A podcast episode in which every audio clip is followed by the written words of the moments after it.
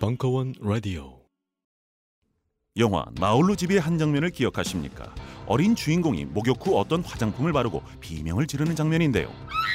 이때 썼던 제품에 유해 화학 성분이 들어있었다고 밝혀져 논란이 되고 있습니다.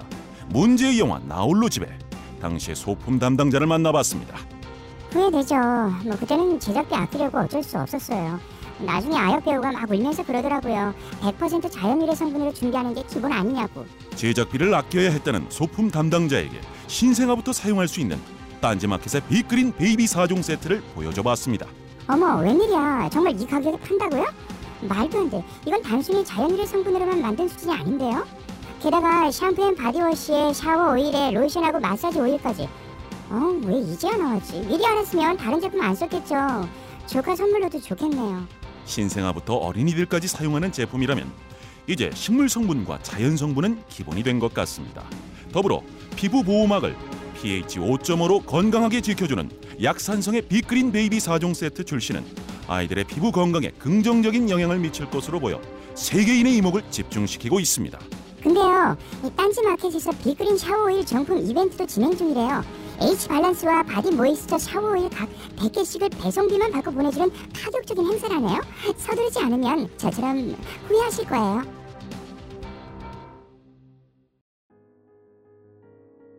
세상의 여자들은 모두 누군가의 딸입니다. 그 딸들이 아름다움을 위해 화장을 합니다. 소중한 사람의 얼굴에 닿는 것이기에 진이의 화장품은 신뢰가 먼저입니다. 유해 성분을 쓰지 않는 일, 모든 원료의 원산지를 공개하는 일, 무자극의 식물 성분을 고집하는 일. 진정한 아름다움은 해롭지 않아야 합니다. 진이 내추럴, 당신의 아름다움이 이루어집니다. 지금 딴지마켓에서 여러분을 기다립니다.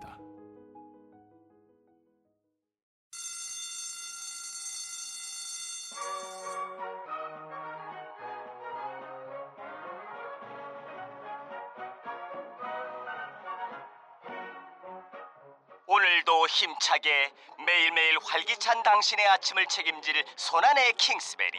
중세 왕과 귀족들만 먹었다는 아로니아와 함께 발기찬 하루를 시작하십시오. 100% 폴란드산 아로니아 열매 농축과즙 평산 네이처 아로니아 친. 가사노동과 학업, 직장 스트레스로 지친 가족을 위한 최고의 선물. 한국에서 구라파의 맛과 향을 덤으로 느낄 수 있습니다.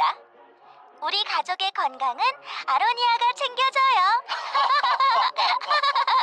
100% 폴란드산 아로니아 열매 농축과즙 평산네이처 아로니아 진. 보다 자세한 사항은 딴지마켓에서 확인하실 수 있습니다.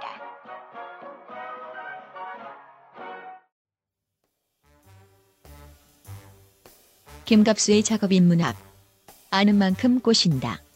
이강 재즈 로큰롤 헤븐 5부 5월 2일 강연.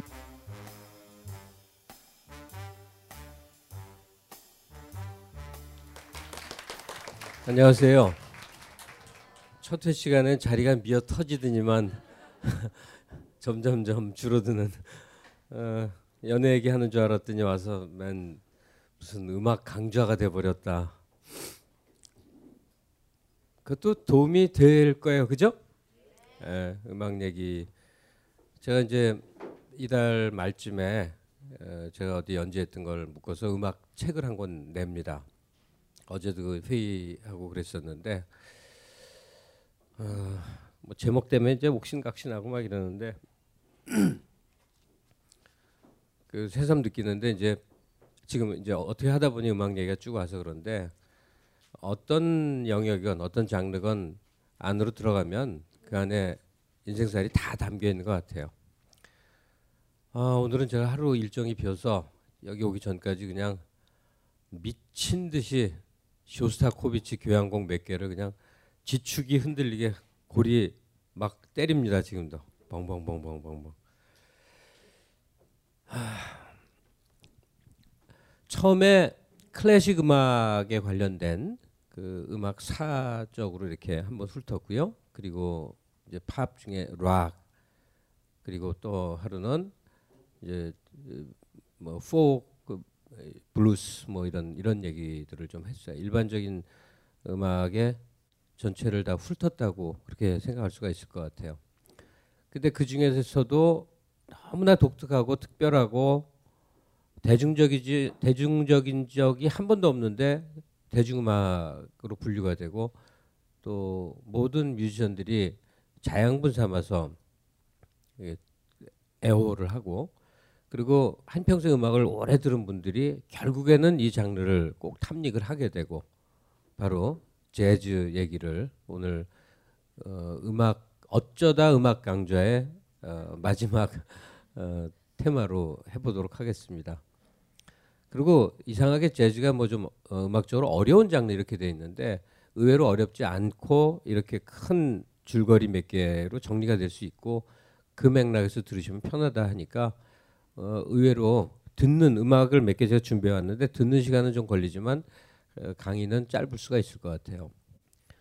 재즈 얘기로 오늘 결국 들어가겠지만 그 전에 그 남녀 사귀는 거에 대한 얘기를 좀 나누고 들어가면 좋겠다. 연애 감정에 대해서 굉장히 어처구니 없어 하시는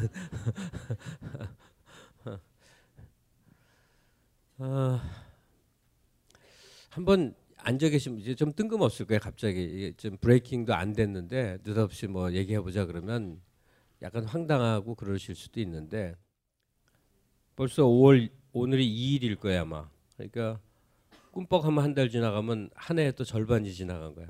참 끔찍하죠. 늘 느끼지만 일생에 걸쳐서 한 사람이 이제 여러 가지 변화, 좌절, 성취 이런 등등의 파노라마를 겪게 되는데, 지금 현재 어떤 삶을 살고 계신지는 몰라요. 다들 다른 정황들이겠죠. 그리고 지금 현재 자기 상태가 계속 영원히 되지 않습니다. 지금 자기가 굉장히 미천하야, 난 뭐냐 이러신 분들이 생애 어느 시기에는 자기 자신이 반짝반짝 빛나는 때가 옵니다. 그 빛나는 영역이나 빛나는 정도가 다 다르다 할지라도, 또 지금 빛나는 사람들은 또 굉장히 깜깜한 암흑 같은 그런 세월이 또 언젠가는 오기도 합니다. 그래서 이런저런 인생살이에 대해서는 그냥 대범하게 맞이하는 게 최선이다. 내가 무언가를 더 낫게 하기 위해서 몸부림치는 것보다 그냥 이럴 수도 있고 저럴 수도 있구나 하고 맞이하는 게 최선의 길이다. 다만 사람을 지배하는 몇 가지 욕망, 그중에 탐욕 중에서도 금전적인 거, 이거 하나만은 내가 기를 쓰고 누르자. 사람이 망가지고 더러워지는 게 딱 그 영역에서 오거든요. 저 같은 사람들 일생에 걸쳐 그것만은 누르자. 그것만은 어떠한 경우에도 내 삶이 아닌 양. 우리는 살아야 되기 때문에 돈도 필요하고 돈 욕심도 있고, 돈 있으면 좋은 것도 많이 알지만 뭘 잘할 수 있는지도 많이 알지만 그것만은 누르자.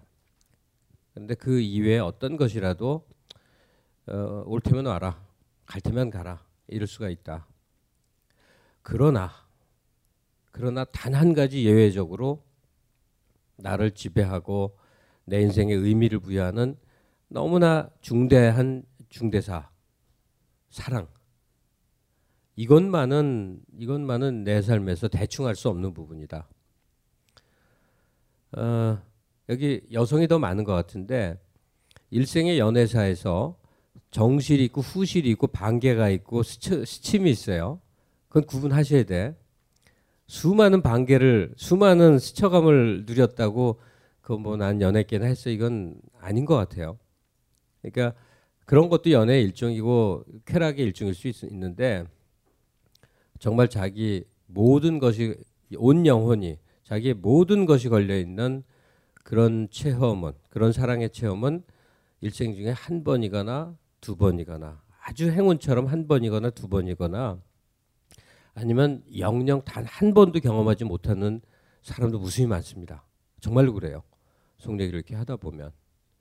그리고 그런 상대방을 못 만났다고 하고 개탄하지만 대부분의 문제는 자기 자신에게 있죠. 자기를 던지지 않았던 거죠. 지금 사랑을 하고 있는 분이 있거나 지금 그 문제로 인해서 고통받고 있는 분이 있으면 누군가의 얘기를 들어보고 싶어요. 누군가 좀 얘기해 주실 분 없어요? 나 지금 현재 이런 상태다. What can I do? 이런 얘기를 해 주실 분 없어요? 다 저만 쳐다보시네. 이렇게 멀뚱하게 얘기하자 그러면 참 얘기가 안 되는 거죠. 얘기를 잘 할 수 있게 어떤 상황과 분위기가 돼야 되는데 맨 앞에 계신 눈빛이 약간 도화살이 있어 보이시는 분인데 그 현재 그런 그 점에 대해서 러빙에 대해서 어떤 상황인지 한번 들어보고 싶어요. 얘기할 수 있는 만큼만. 마이크를 좀 전해주시겠어요?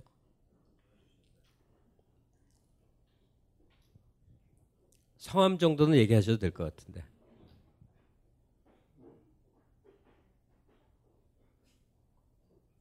마이크가 꺼져 있나 봐요.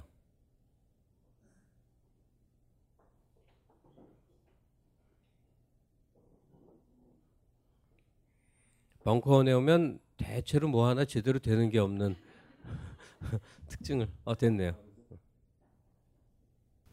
네, 안녕하세요. 이경옥이라고 합니다. 경옥 씨. 네. 네. There are lots of 경옥이. 저는 현재 계속 한 오랫동안 휴명 상태거든요. 사겨 본 지가 되게 오래되었고.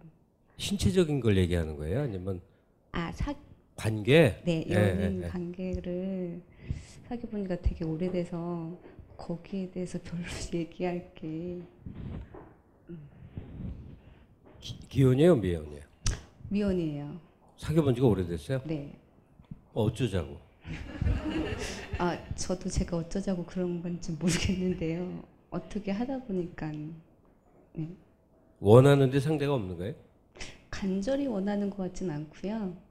있었으면 좋겠다고 생각은 하는데 좀 표현이나 적극성이나 이런 게 전혀 없는 것 같아요. 사귀어 본 적은 있어요? 네. 지금 30대 아직 안 됐어요? 30대 후반이에요. 여자들은 가증스러워. 겉모습 보고는 도저히 알 수가 없어요. 난 지금 20대 여성인 줄 알았는데 30대 후반이세요? 네. 근데 아무렇지도 않아요. 그냥 하루하루가 누군가 없이 지나가는 것이.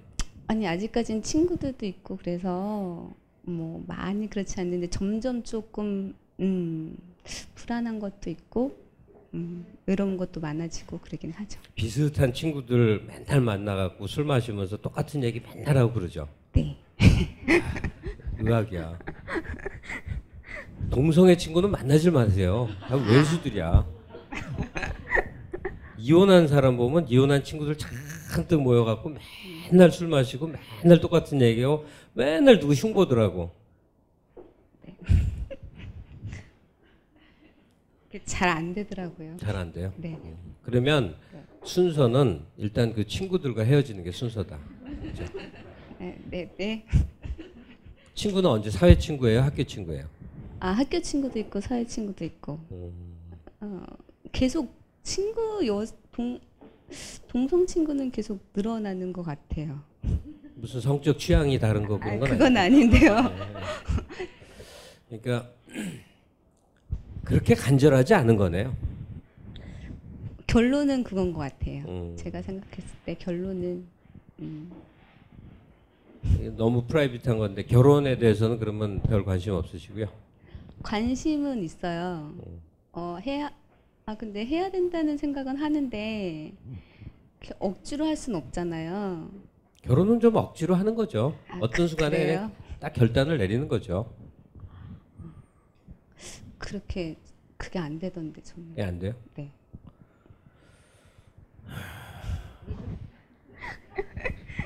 결혼이 뭐죠? 뭐 하는 거죠? 그냥 저는 되게 크게 생각하진 않거든요. 결혼 자체를. 그냥 뭐 남들처럼 그냥 뭐 몰래 하던 게 허락받고 하는 거가 결혼이다. 약간 그런 느낌. 잠자리 말이에요. 네? 몰래 해야 되는데 허락받고 하는 게 결혼이다 이렇게 생각하는 분들도 의외로 많더라고. 제가 생각하는 결혼은 사랑의 문제가 일부 있는 정도의 다른 것 같아요. 그러니까 자꾸 사랑을 키워서 생각한 거는 그렇게 우리한테 강요된 생각이에요. 생활 공동체를 만드는 거죠. 돈, 경제 계획 세우고 일상 보내고 섹스도 공유하고 아이를 낳고 뭐 이런 덩어리죠. 그러니까 사랑만 너무 키워서 생각하면 실패할 확률이 높죠. 그러니까 지금 가장 우연히 그냥 한 분을 초이스를 했는데 가장 한국의 전형적인 요즘 30대의 모습이네요. 그죠? 그런가요? 스스로가 공중에 이렇게 떠있다는 생각은 안 들어요? 공허감이 느껴지거나. 아니요. 공허함까지는 아직. 신체적 발육은 다 이루어졌죠? 예.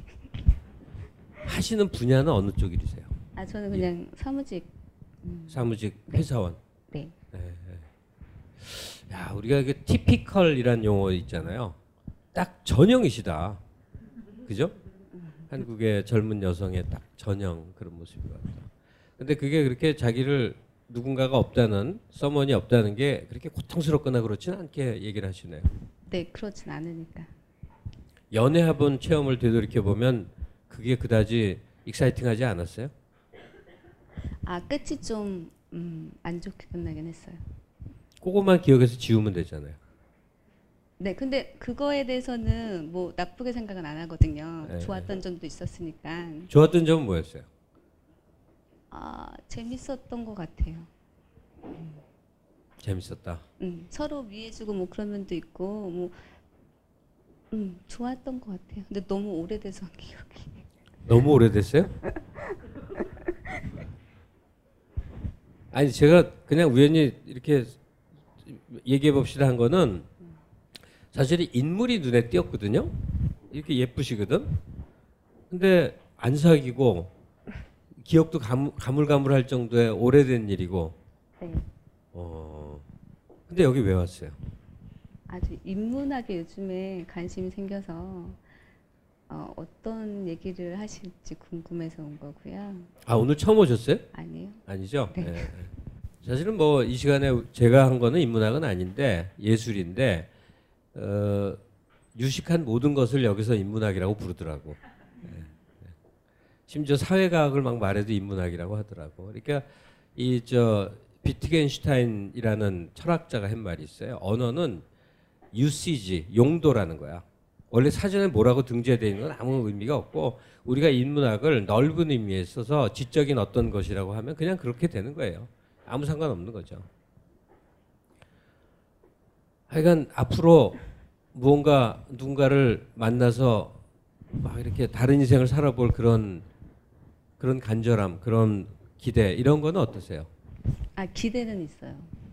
근데 그냥 친구 만나 술 마시면 안 생길 텐데. 어디 가야지 사람 만날지 몰라서. 무슨 여기 찾아보려고 온 거죠? 아, 예. 뭐. 여기 이 시간 끝나고 이제 되돌아가는 길에 우연히 누군가 말을 걸고 그리고 이제 막장 드라마가 쫙 펼쳐지는 거죠. 그러면 좋겠어요. 근데 현실은 그런 일은 네. 없죠. 준비된 자에게만 찾아오는 게 사랑이니까. 사랑이 보통 교통사고라고 하는데 우연히 벌어지는 사건 사고라고 하는데 사실은 그 교통사고도 준비가 없으면 발생하질 않죠. 예컨대 차가 준비돼야 되죠.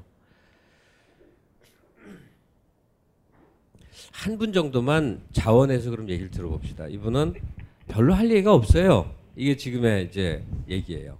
한 분 정도만 더 현재 내가 어떤 상태고 뭐 이런 얘기를 좀 해주실 분 없을까요?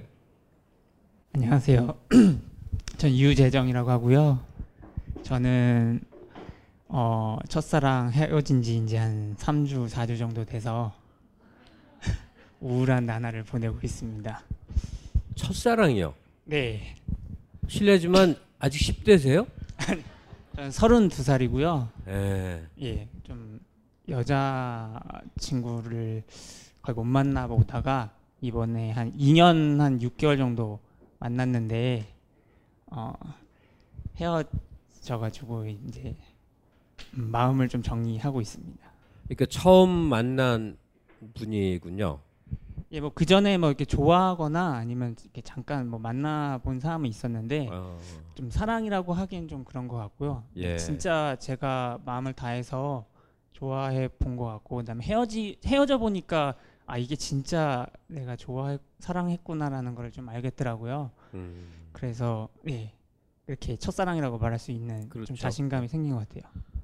사실 첫사랑은 처음 해본 사랑일 수도 있지만 내 인생의 가장 중대한 사랑도 첫사랑이라고 불러도 되거든요.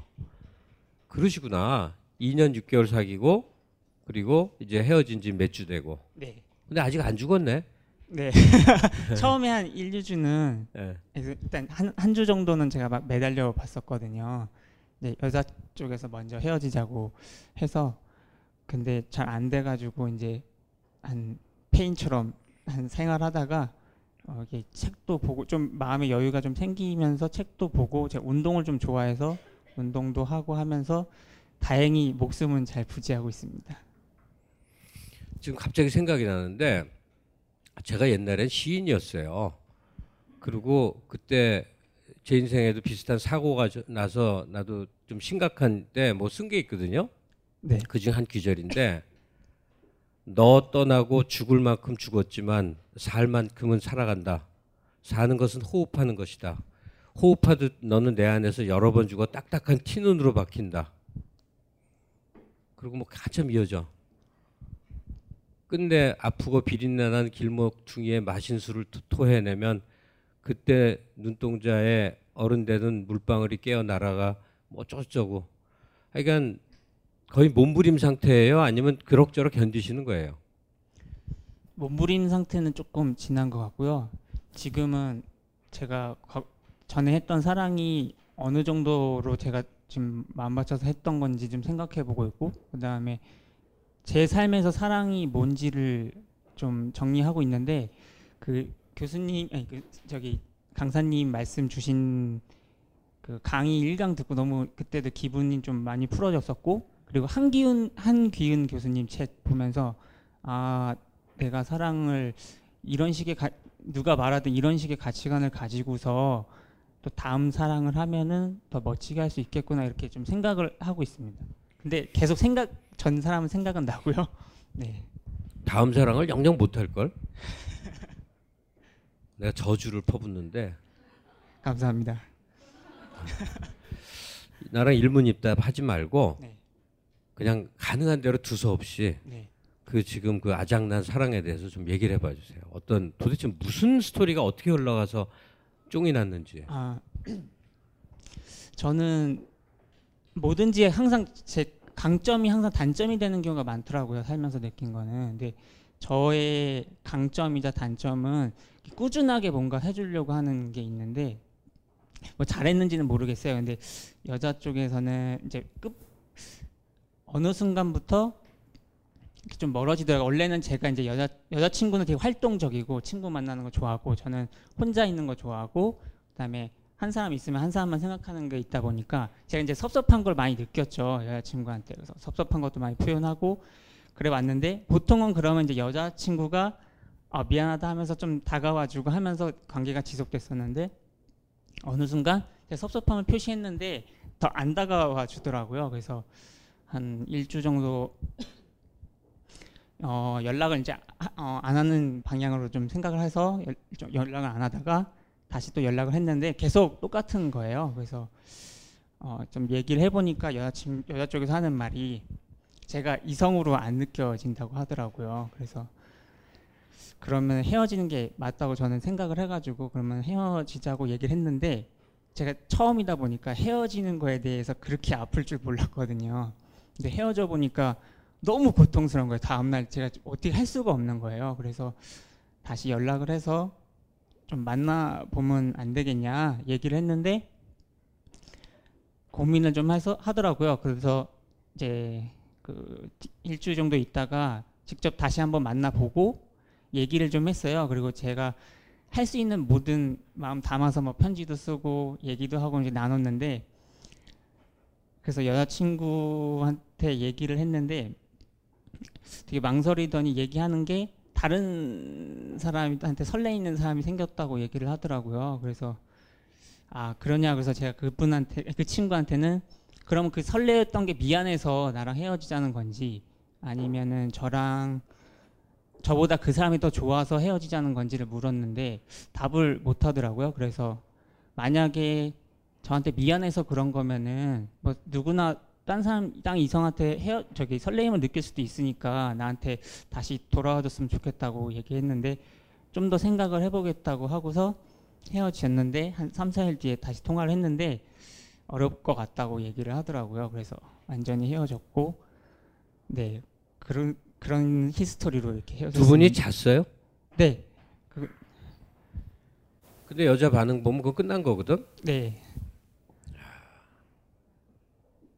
근데 여자의 마음과 판단의 모든 걸 지금 그러니까 여자 쪽의 반응에 근거해서 스스로 판단하고 생각하고 행동하네? 예. 그래서 저도 지금은 막 감정이 처음에는 제가 뭘 잘못했는지 생각하다가 또 어느 순간부터 분노와 막 화도 나고 막 화나죠. 네, 화도 나고 그 다음에 어떻게 생각해 보면은 그래 뭐 다른 사람을 만나는 것도 그 사람의 관계니까 이해도 됐다가 막 이런 5만 가지 감정이 막 섞여가지고 제가 정리가 잘 안 되더라고요. 예. 지금 직장인이시죠? 네. 근데 그 사람하고는 안 될 것 같은데요? 예, 그래서 주변하고도 이렇게 아는 분들이랑 상담도 해보고 얘기도 해봤는데 다들 똑같이 말씀하시더라고요. 그래서 지금 마음은 저도 정리를 하려고 하는데 그게 포기가 잘 안 되니까. 네. 아니 제가 이렇게 자세히 물어봤던 이유는 딱 하나예요. 되게 헤어지는 형태로 사귀어요. 티격태격 막 한두 달 있다 또 만나고 뭐 이러면서 가는 거거든요. 그 와중인가 보다 했더니 그 지금 들어보니까 그건 꽝이네. 그리고 알겠지만 그 아주 사람 좋고 믿음직하고 재미없는 남자. 네. 그죠? 네. 재미없는데 굳이 재밌으려고 하지 마요. 알겠습니다. 네. 갖고 계신 장점으로 빛나는 그걸 좋아하는 여자를 만나는 거지. 그리고 일단 그 친구하고는 굉장히 좋아했었겠지만 요즘은 네. 뭐 2년 반을 길게 여기더라고. 저같이 13년 뭐 이런 거는 이제 없는 전설이 됐더라고. 근데 그 일단 우리 그 여자하고는 첫사랑에 넣지 맙시다. 네. 새로 시작합시다. 알겠습니다. 네? 네. 그래요. 고마워요. 네. 네, 감사합니다. 네. 아 교수님 저 하나만 여쭤볼게요. 네. 힐링은 알아차림입니다. 몸과 마음의 신호를 들을 때 힐링이 시작됩니다. 힐링은 이완입니다. 좋은 음식, 쾌적한 시설에서 긴장을 풀어줍니다. 힐링은 힐빈 클럽입니다. 마트 가듯 가볍게 갈 수 있는 가까운 힐링. 양평 힐빈 클럽이 여러분을 응원합니다. 보다 자세한 건 힐링비닷컴으로 방문하시거나 검색창에 힐빈클럽을 쳐보세요. 무인기가 한반도를 위협하는 절체절명의 2014년. 딴지 관광청의 묻지마 관광이 충격적으로 부활했습니다. 딴지 라디오 청취자 30분께 드리는 충격의 완전 무료 이벤트. 자세한 사항 딴지일보 홈페이지에서 확인하십시오.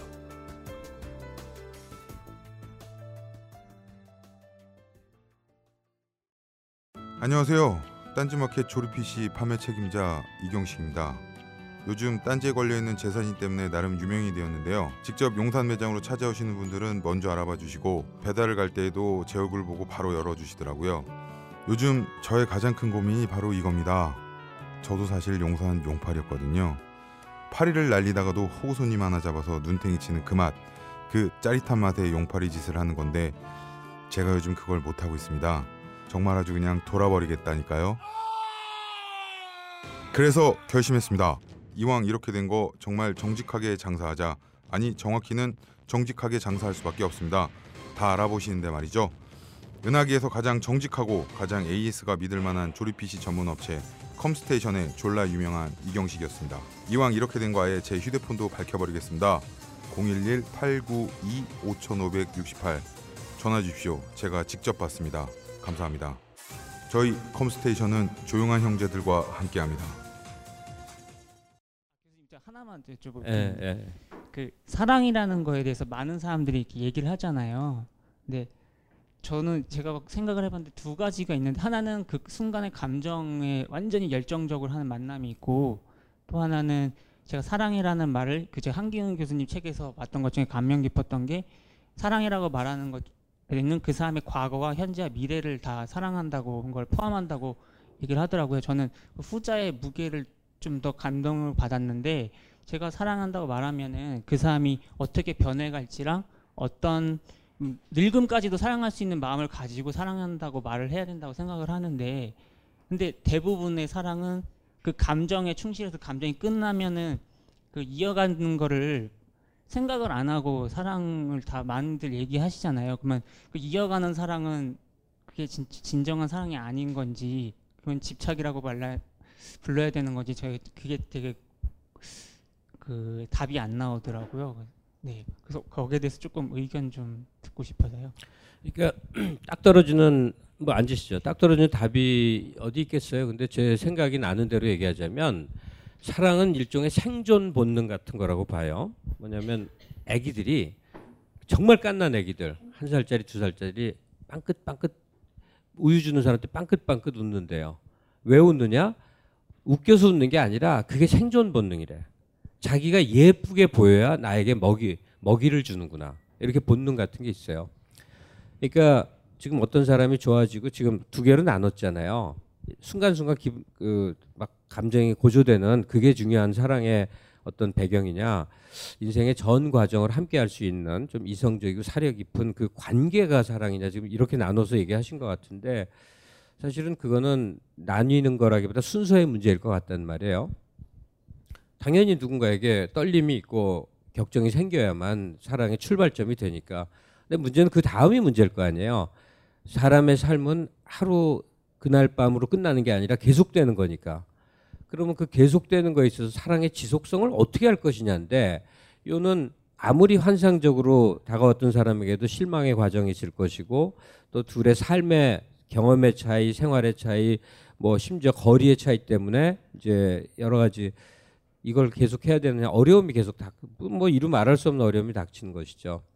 그러니까 지금 제기하신 그거에 대해서 굳이 제 의견을 말하자면, 그 이 세상에 가능한 수많은 자기 상대 앞에서도 단 한 사람에게 모든 열정을 바치는 거는, 출발은 감성적 떨림으로 그 사람이 무언가 something different해 보이는, 나한테 울림을 주는, 그리고 왠지 그냥 그 사람만 생각하면 굉장히 떨리는 감정이 생기는, 거기서 출발을 했지만, 이거는 그런 사람과 계속 만났을 때 내 인생이 굉장히 나빠질 것 같다 하는 전망이 드는 상대와, 내 인생이 그렇지 않아, 저 사람과 함께하면 굉장히 좋아질 거라고 생각하는 그 생각을 뇌리로서가 아니라 감성적으로 한다니까요.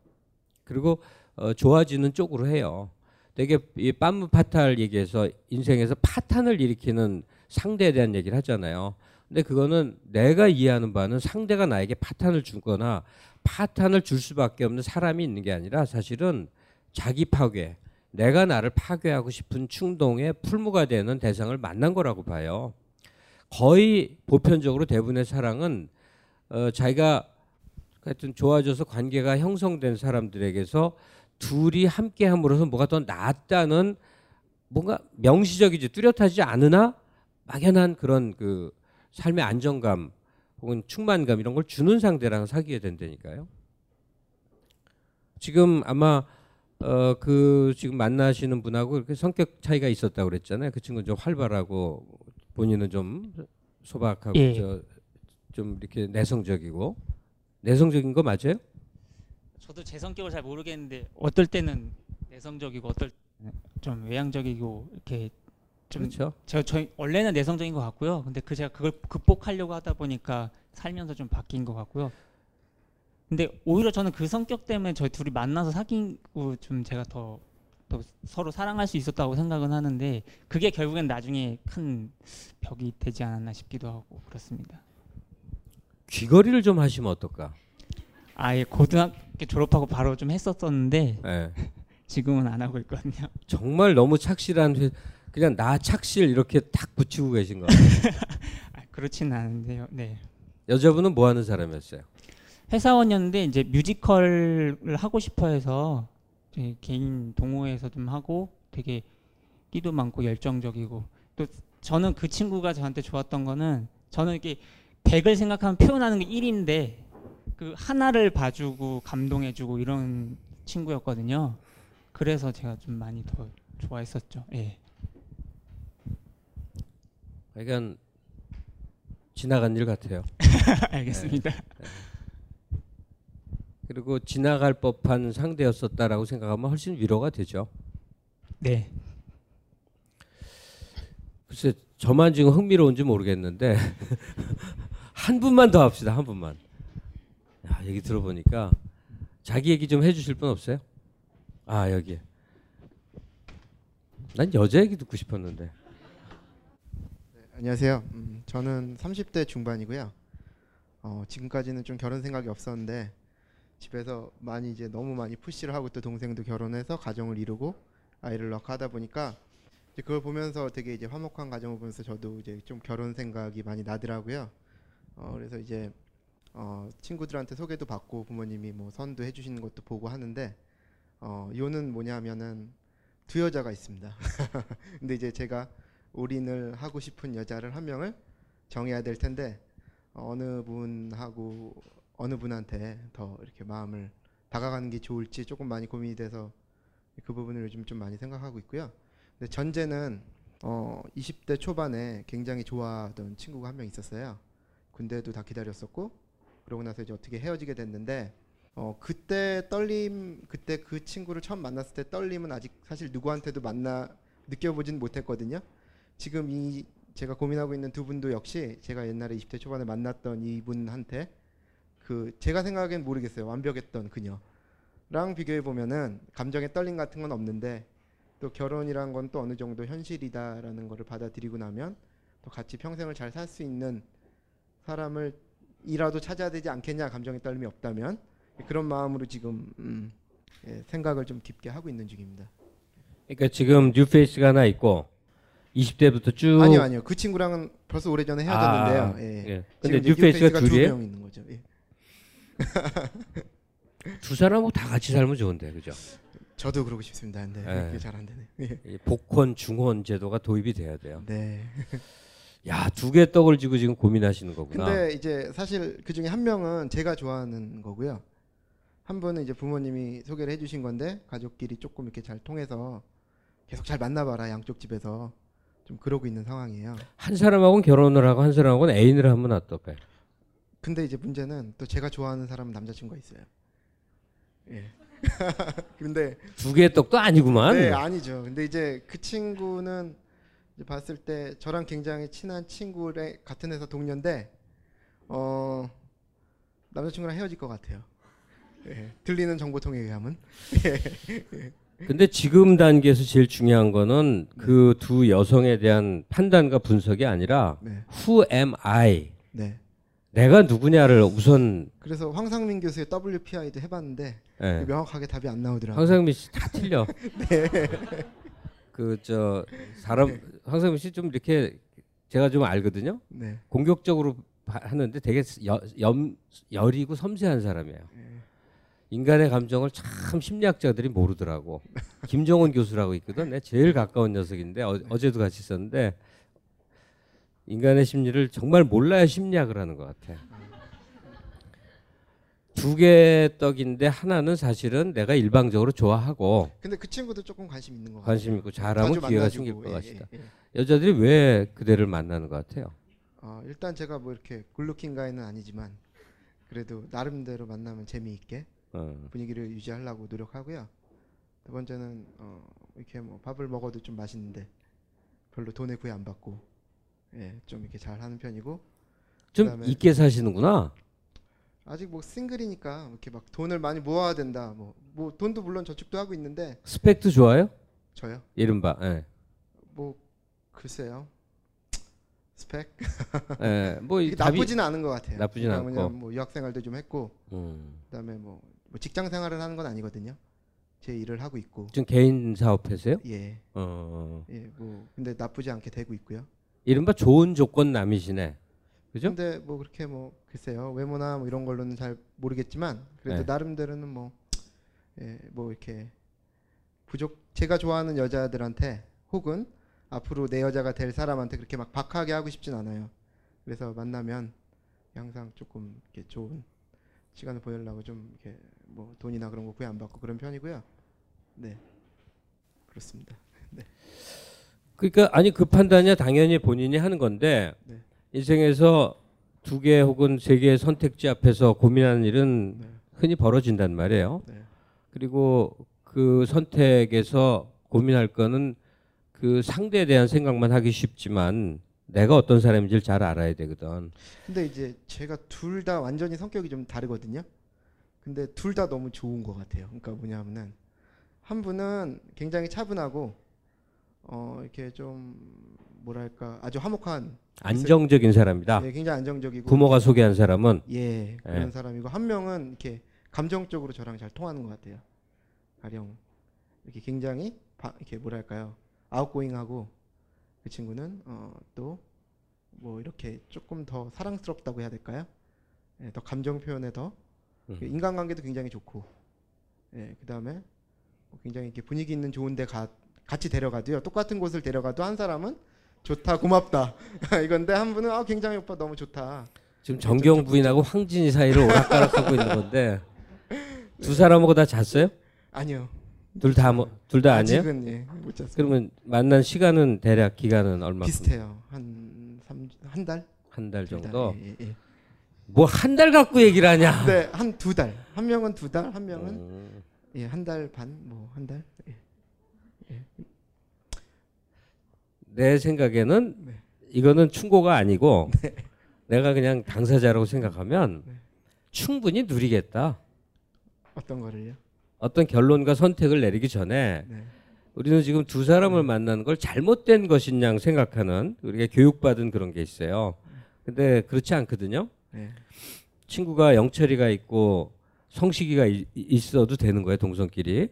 마찬가지로 물론 이제 그 뭐 사기치고 그러면 안 되지. 혼빈간 이런 건 이제 곤란한 건데 그런 단계 전에는 그러니까 같은 영화도 이 여자랑 한 번 가고 저 여자랑 한 번 가고 그렇다는 얘기네요 지금. 네. 심지어 이제 내일 모레는 둘 다 만나는데. 아 셋이 만나요? 네. 아니 그런 건 아니고 이제 오전 오후에는 한 번. 오전 오후로. 네. 굉장히 비열한 인간이죠, 여러분. 네. 근데 비열하다고 하기에는 여자들도 똑같더라고. 네. 예, 여자들도 항상 그래요. 여러 개의 선택지를 놓고 왔다 갔다 하는데 번민이나 가책을 하지 마시고 사람에 대한 이해 과정이다 하고 정당화하고. 근데 이제 누가 아까 말씀하신 거에 진짜 100% 공감하는데 제가 어떤 사람인지 모르니까 과연 이 진짜 상반되는 아니면 이렇게 굉장히 많이 다른 두 여자 사이에서 제가 누구한테 뭐랄까요 더 많이 이렇게 잘 맞을지 사실 잘 그 부분이 판단하기 굉장히 힘들더라고요. 그러니까 지금 사귀는 게 목적이라기보다는 결혼이 목적이죠. 결혼이죠. 네, 예, 30대 중반이 벌써 네, 됐고 네. 그리고 결혼을 생각하는 건 굉장히 권장할 만한 저는 결혼을 해볼 만한 일이라고 생각하거든요. 그것도 너무 나이 많아서 말고 막 40줄 들어서 말고 20대 후반 30 중반까지는 결혼이라는 게 도전해볼 만한 모험이라고 생각을 해요. 그러니까 딱 좋은 나이에 딱 좋은 지금 상황에 직면해 있네요. 그런데 결론을 빨리 내리지 마시고 한 1년 정도는 그냥 만나다 보면 자연스럽게 정리가 되지 않을까요? 한 사람으로? 1년이요. 그럼 1년 정도. 너무 먼가요? 네. 다급하시구나. 하여튼 여기 있는 앉아있는 사람들 중에 한 90%는 저 쌍놈을 시키면 하나만 더 여쭤봐도 될까요?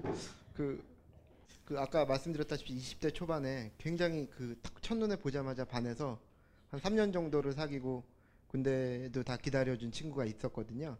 근데 그 친구 이후로는 사실 이렇게 이 친구가 정말 인격적으로 좋은 사람을 만나도 감정의 떨림, 이렇게 스파크라고 하죠. 그런 건 잘 안 느껴져요, 솔직히.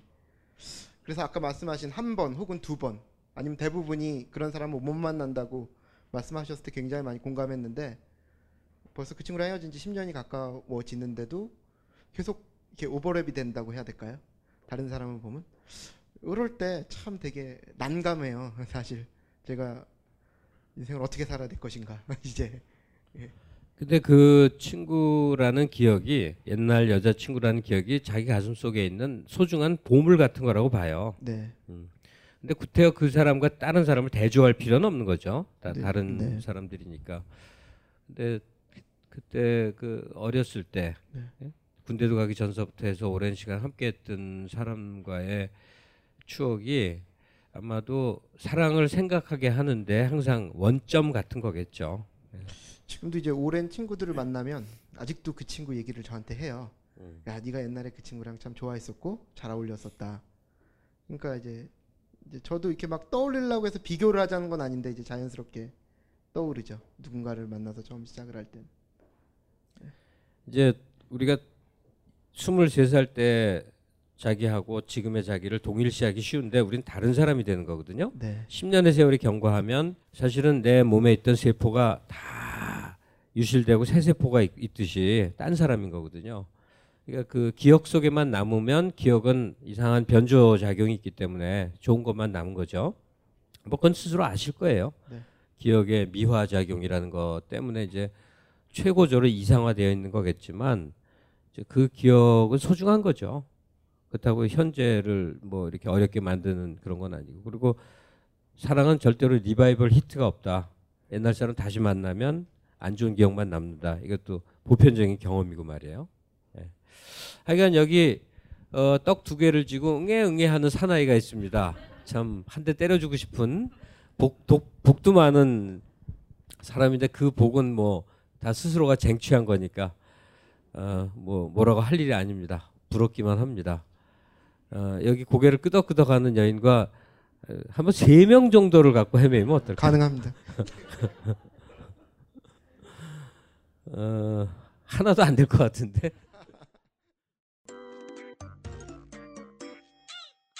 방정 맞지만 멋있는 조가 박경종. 노래만 했다면 벙커원의 지진을 일으키는 지구 멘틀 파괴적 보이스. 이분의 강의를 듣기 전에 목소리는 이랬습니다. 이분의 강의를 듣고 나서 이렇게 변했다고 합니다. 이번엔 레슨이 아니다.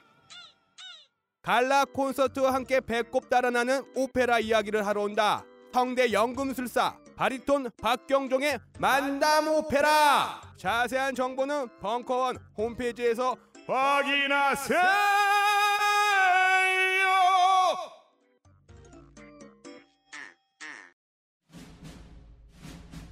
스마트폰의 바이블 벙커원 어플이 대폭 업그레이드 되었습니다. 강좌 및 강의별 결제 기능 탑재. 멤버십 회원이 아니라도 벙커원 동영상들을 골라볼 수 있는 혁신. 바로 확인해보세요. 자, 몇몇 분의 현재의 사랑의 풍경이라고 그럴까? 이걸 들었습니다. 만약에 이 시간 이후로도 계속 케이스를 만들면 이런 비슷한 다 각기 다른 이야기들이 끊임없이 생길 거예요. 다시 말하면 사람의 숫자만큼의 사연들로 우린 살아가죠. 밤길에 이렇게 가면 아파트 단지가 보여요. 방들이 불빛이 켜있는 방이 방방방방방방방 쫙 있어요. 저 불빛의 숫자만큼 사연이겠구나 그런 생각을 합니다. 사연의 진행 중이기도 하고 사연의 종결이기도 하고 새로운 시작이기도 하고 깜깜하게 불 꺼진 노인네의 방이기도 하고. 그러니까 우리는 숫자만큼의 사연인데 그게 왜 통합 정리돼서 딱 이렇게 간명하게 안 되는가. 근데 그게 사람이죠. 그게 인생이고. 마무리 시간에 러브스토리를 다시 돌아가기로 하고 오늘 예정된 재즈 얘기를 이제 합니다. 그런데 얘기보다도 먼저 음악을 하나 듣겠습니다. 음악은 계획했던 거 말고 이거 듣겠습니다. 재즈는 음악적으로 풍요롭다는 것과 멋스럽다는 것이 결합돼서 한 장르를 구축합니다. 제가 생각하는 멋스러운 재즈를 하나 들어보도록 하겠습니다. 랍 바서만이라는 베이시스트가 당대 인류들하고 한 사람 한 사람 한 사람에서 뒤에 등반을 낸 게 있는데 그중에 다들 아마 팝 가수로 이 이름을 알면 팝 가수로 생각하시기가 쉬운데 출발점이 재즈고 지금도 재즈를 해요. 리킬리 존스라고 척키즈 인 러브 같은 거는 아주 히트곡도 됐죠. 근데 정말 노래가 부르기 싫은가 봐요. 그래서 인반의 이 노래를 들으면 부르다 말다 해. 부르다 말다. 근데 그게 멋스러워요. 한번 리킬리 존스와 랍 바서만이 함께하는 Autumn Leaves 듣죠. Soon I'll hear winter song,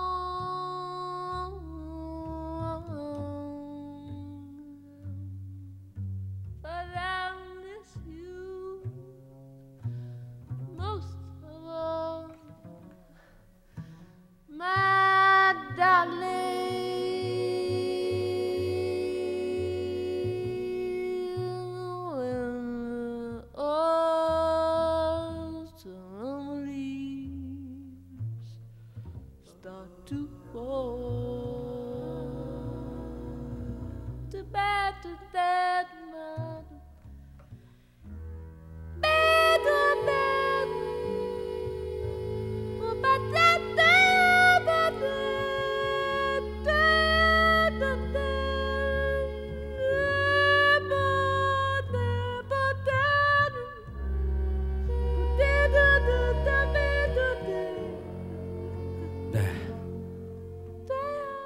진짜 부르기 싫은가 봐요. 그죠? 근데 이 음반이 한 20여 년 됐는데 자꾸 누구 사람이 생각이 나네. 음악이 이렇게 추억이랑 결합될 때가 있죠. 리킬리 존스가 노래를 하고 라파서만의 베이스 하나 갖고 둘이서 주고받고 했습니다. 이런 것도 재즈의 일환입니다. 제가 일종의 강의 형태로 할 수 있는 얘기를 지금부터 빨리 이렇게 마무리를 하겠습니다. 머리에 굳이 뭐 적으실 필요는 없고 입력을 시키시면 돼요. 그래서 그 범위 안에 모든 재즈가 들어가니까. 재즈는 도대체 언제 어디서 생겼고 지금 어떻게 해서 어디에 와 있는가, 이걸 정리해보죠. 그게 세 토막으로 보면 됩니다. 처음에 발생기죠. 첫 시간, 두 번째 시간이죠. 두 번째 시간에 제가 막 열심히 얘기를 했습니다. 대중음악은 미국의 남부 루이지애나 삼각주 델타 이런 그런 데서 그 목화 농장에서 시작이 됐습니다.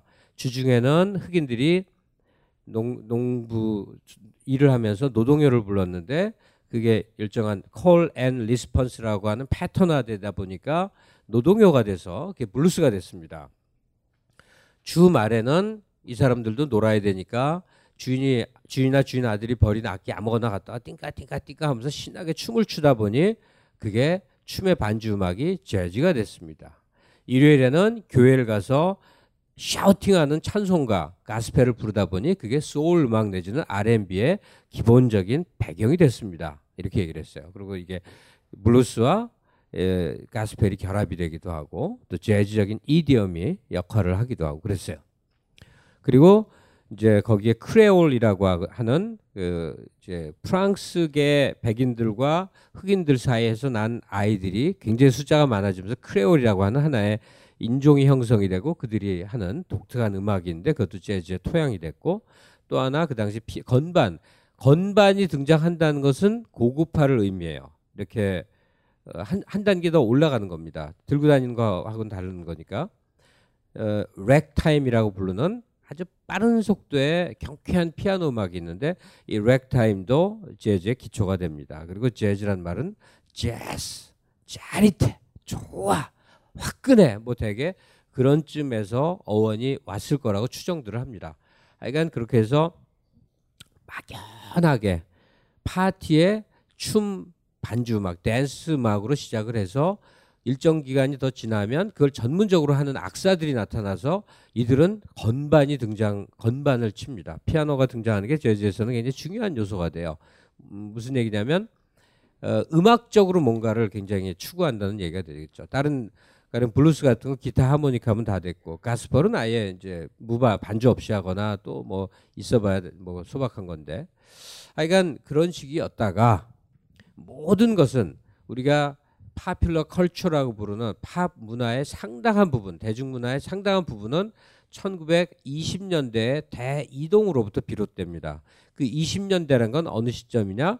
미국의 저 북쪽 철강 지역의 자동차 공장 같은 거, 무슨 공장들이 많이 지어져서 디트로이트로 시카고로 뭐 이렇게들 많이 가면서 거기 흑인 이주 노동자들이 또는 백인 노동자들이 나름대로 자기 삶의 문화를 향유하고 음반을 사고 라디오를 듣고 쇼를 가고 춤을 추고 하는 와중에 이것저것 생겨요. 그런데 재즈는 연원과 기초를 저 루이지애나 시골의 춤 음악은 아예 프리미티브 원초적인 거고, 또 딕시랜드라고 그래갖고 죽으면 흑인들 이 관떠매고 이렇게 장중하게 바바바바 이렇게 가던 그 영화 대부 같은 데서 보는 그 길거리 행진 장면, 거기서 쓰이던 딕시랜드 재즈라고 부르는, 재즈는 나중에 붙인 거예요 사실, 딕시랜드 뮤직인데 그런 데서 다 바탕이 있으나, 그런 건 다 원료 같은 역할을 했으나 우리가 장르로서 음악으로서 재즈라고 부르는 첫 출발은 그런 원료들을 다 이제 흡수해서, 가령 시카고 무슨 철강지대 공장 뭐 이런 것들이 있음에도 불구하고 재즈는 조금 별도예요. 재즈는 조금 고급스럽습니다. 그리고 재즈는 조금 시설을 필요로 하고, 재즈는 조금 돈이 몰리는 곳에서만 따로 발전을 합니다. 그게 바로 어디냐? 뉴욕입니다. 뉴욕에 딱 이렇게 생긴 공간, 여기에 악사들이 앉아서, 흑인 악사들이 앉아서 뭔가 지휘자에 맞춰 반주 음악을 합니다. 여기는 플로어예요. 여기 플로어에서 댄스를 합니다. 이 댄스를, 춤을 추는 사람들은 당연히 백인들이에요. 영화 카튼 클럽 같은 거 혹시 보신 분? 마피아 영화 보면 이런 그때는 클럽이라고 부르는데, 클럽의 풍경을 혹시 영화에서 보신 분? 1920년대, 30년대 혹은 40년대 클럽이 등장하는 풍경을 영화 속에서 한 번이라도 본 기억이 있으신 분 없어요? 딱 이렇게 생겼어요. 딱 이렇게 생겼어. 여기 악사들 앉아있어요. 여긴 이렇게 있고, 그러니까 여기가 술자리 테이블이라고 하면 술자리 테이블이 조금 더 뒤로 가 있고, 여기는 빈 공간이고, 여기서 춤들을 추는 거죠. 그래서 여기서 악사들이 연주하는 음악이 이제 재즈의 출발점이 됩니다. 자, 여기 앉은 악사들은 한 서너 명, 두세 명 앉은 거 아니에요. 20명, 심지어 40명짜리도 있습니다. 굉장히 대규모입니다. 크다는 게 뭐죠? 크다는 게 뭐냐? 굉장히 전문적인 단어로 영어로 빅이라고 합니다. 빅. 예. 그리고 악사들이니까 영어로 밴드죠. 예. 큰 밴드. 합쳐서 빅밴드라고 부릅니다. 아주 쉬운 말인데 이게 장르 용어예요. 그래서 빅밴드 재즈라고 그럽니다. 거기에는 지휘자가 있고 대개 악단을 이끄는 리더예요. 물론 지휘자도 악기를 하는 수가 많습니다. 피아노도 치거나 기타를 치거나 뭘 색소폰을 불거나 하면서 지휘를 해요. 그리고 여기 악사들이 있어요. 이 흑인 악사들은 정문으로 못 들어옵니다. 뒷문으로 들어와서 연주하고 뒷문으로 나가야 돼. 여기는 오로지 백인들 천지예요. 그런 공간에서 많은 숫자들이 밴드를 구성해서 춤의 반주 음악을 한다. 그래서 이것을, 뉴욕에서 발생한 이것을 빅밴드 재즈라고 부릅니다. 그러니까 이 세상에 존재하는 원초의 밴드, 재즈 음악은 다 빅밴드 재즈입니다. 거기에 가수가 고용돼 있어요. 중간중간에 나와서 노래들을 한 곡씩 두 곡씩 부릅니다. 이 사람들이 나중에 유명한 가수가 되는 거예요. 그때는 다 이 악단의 전속, 트럼펫처럼, 트롬본처럼, 색스폰처럼, 드럼처럼 악기 중에 하나로 목소리가 있는 거예요. 그래서 그 가수는 요 옆에 이렇게 의자에 앉아서 대기하고 있어. 그래서 계속 춤추고 계속 반주를 띵띵띵 하다가 가끔 한 곡씩 나와서 노래를 합니다. 거기에 엘라 피츠제럴드가 있고, 사라 본 있고, 빌리 할리데이가 있고, 다 그런 출신들이에요. 또 프랭크 시나트라도 그런 출신이에요. 다 그런 사람들이 나중에 쇼 비즈니스가 발달하면서 유명 가수가 되는 겁니다. 우리나라도 유랑 악극단들이, 악극단 소속 그 전속 가수들이 나중에 무슨 황금심도 되고 김세레나도 되고 그 전에 이난영도 되고 똑같아요. 경로가 똑같은 겁니다. 그러면 이 빅한 밴드, 빅밴드가 했던 음악은 뭐라고 부르느냐. 물론 빅밴드 재즈라고 부르는데 음악 자체는 조금 용어가 달라요. 그걸 스윙이라고 합니다. 스윙. 왔다 갔다 스윙하는 거, 이렇게 스윙하는 거. 이 경제 용어로도 많이 쓰죠. 스윙한다는 거. 왔다 갔다 딴 따따따따따 이 딴 이 스윙하는 거예요. 스윙. 시계추가 왔다 갔다 빠르기도 하고 느리기도 하지만 기본적으로 스윙이에요. 그래서 이것을 또 다른 말로 스윙 재즈라고도 합니다. 스윙 재즈와 빅밴드 재즈는 같은 말이에요. 완전히 같이 쓰이는 말이에요. 헷갈리게 이 말도 쓰고 저 말도 쓰는 건데 완전히 같은 뜻이에요. 1920년대에서 50년대까지는 이런 넓은 클럽에서 악사들이 빅하게 모여서, 많이 모여서 빅밴드를 모여서, 그리고 거기서 춤을 추기 위한 스윙 음악을 했고, 그 스윙 음악이 재즈의 출발점이 됐다. 그리고 맨 끝에 얘기를 해야 되겠지만 지금 앞당겨서 얘기를 하자면, 마치 비틀즈라고 하는, 여기 계속 출석하신 분은 제가 얘기했던 걸 기억을 할 거예요. 비틀즈라고 하는 위대한 그룹이 있는데 무언가를 조금 많이 듣고 많이 한 사람들은 폴 맥카트니보다 존 레논을 좋아하더라. 왜 좋아해요? 그러면 여러 가지 너무 많은 이유들이 있어요. 근데 하여튼 그래요, 결론적으로. 그렇듯이 재즈에는 이후 수없이 많은 장르가 분화돼서 수없이 복잡한 것들이 생겨나지만 모든 재즈의 원리이자 재즈가 지향하는 최종적인 귀창점은 스윙이라는 거예요. 그러니까 재즈를 좀 들었다. 난 재즈를 이해하는 사람이다. 혹은 재즈를 연주하는 내가 전문 뮤지션이다. 그러면 항상 궁극적으로는 스윙을 하게 되는 겁니다. 빅밴드 재즈가 추구했던 그 춤의 정신으로 돌아가는 것이. 그래서 1980년대에 되게 우리나라 학생들 유학 많이 간 유명한 줄리어드 음대에 흑인 윈튼 마잘리스라는 트럼피터가 19살에 선풍을 일으키면서 데뷔를 하거든요.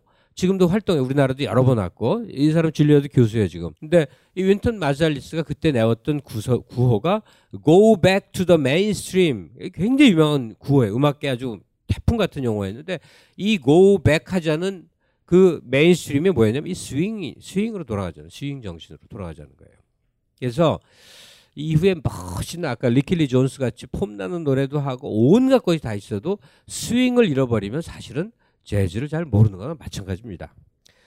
지금이 8시 35분이니까 전형적이고 대표적이고 너무나 아주 티피컬한, 여기 앉아 앞에 계신 이 여성 같은 티피컬한 그런 재즈 곡을, 스윙 곡을 하나 듣겠습니다. 그리고 재즈는 장르별로 재밌게 부르는 사람들이 하나 있어요.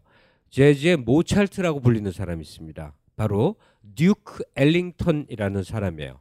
이건 기억해둬야 될 이름입니다. 한 6,000곡을 작곡했다는 거고, 아버지가 백악관 이발사 출신이어서 굉장히 사람이 좀 이렇게 흑인 같지 않은, 외모도 그래요. 색이 좀 섞였는지 하여튼, 그리고 신사예요. 그리고 오죽하면 부르는 호칭이 듀크냐고, 공장님 아니에요, 공장님. 이 듀크 엘링턴이 킹 오브 킹이에요. 재즈라는 장르의 초기 기초는 다 이 사람이고, 이 사람하고 음반 한번 내거나 이 사람 가까이 있는 게 아주 영광일 정도로, 그러니까 재즈사에서는 아주 킹 같은 존재인데, 다만 이 듀크 엘링턴은 그러니까 또 다른 존재 때문에 이제 넘버 2가 돼버리는데, 하여튼 먼저 이 듀크 엘링턴의 전형적인 스윙 밴드의 연주를 들으세요. 그러면 익숙하지 않은 분들은 뭐 똑같은 걸 계속하네, 너무 단순하네, 너무 좀 가볍네, 이럴 수가 있어요.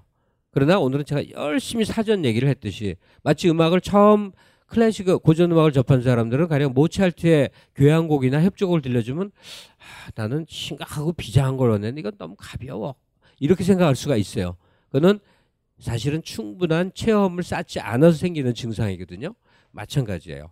듀크 엘링턴의 빅밴드 연주를 한 곡 들어보시겠습니다. 자, 이거를 좀 들으시는 동안에 그냥 귓등으로 들으시면 되는 거니까 휴식 시간이다 생각하고 화장실 다녀오실 분들은 다녀오시고, 그렇지 않은 분들은 자리에 앉아서 감상을 좀 해주세요.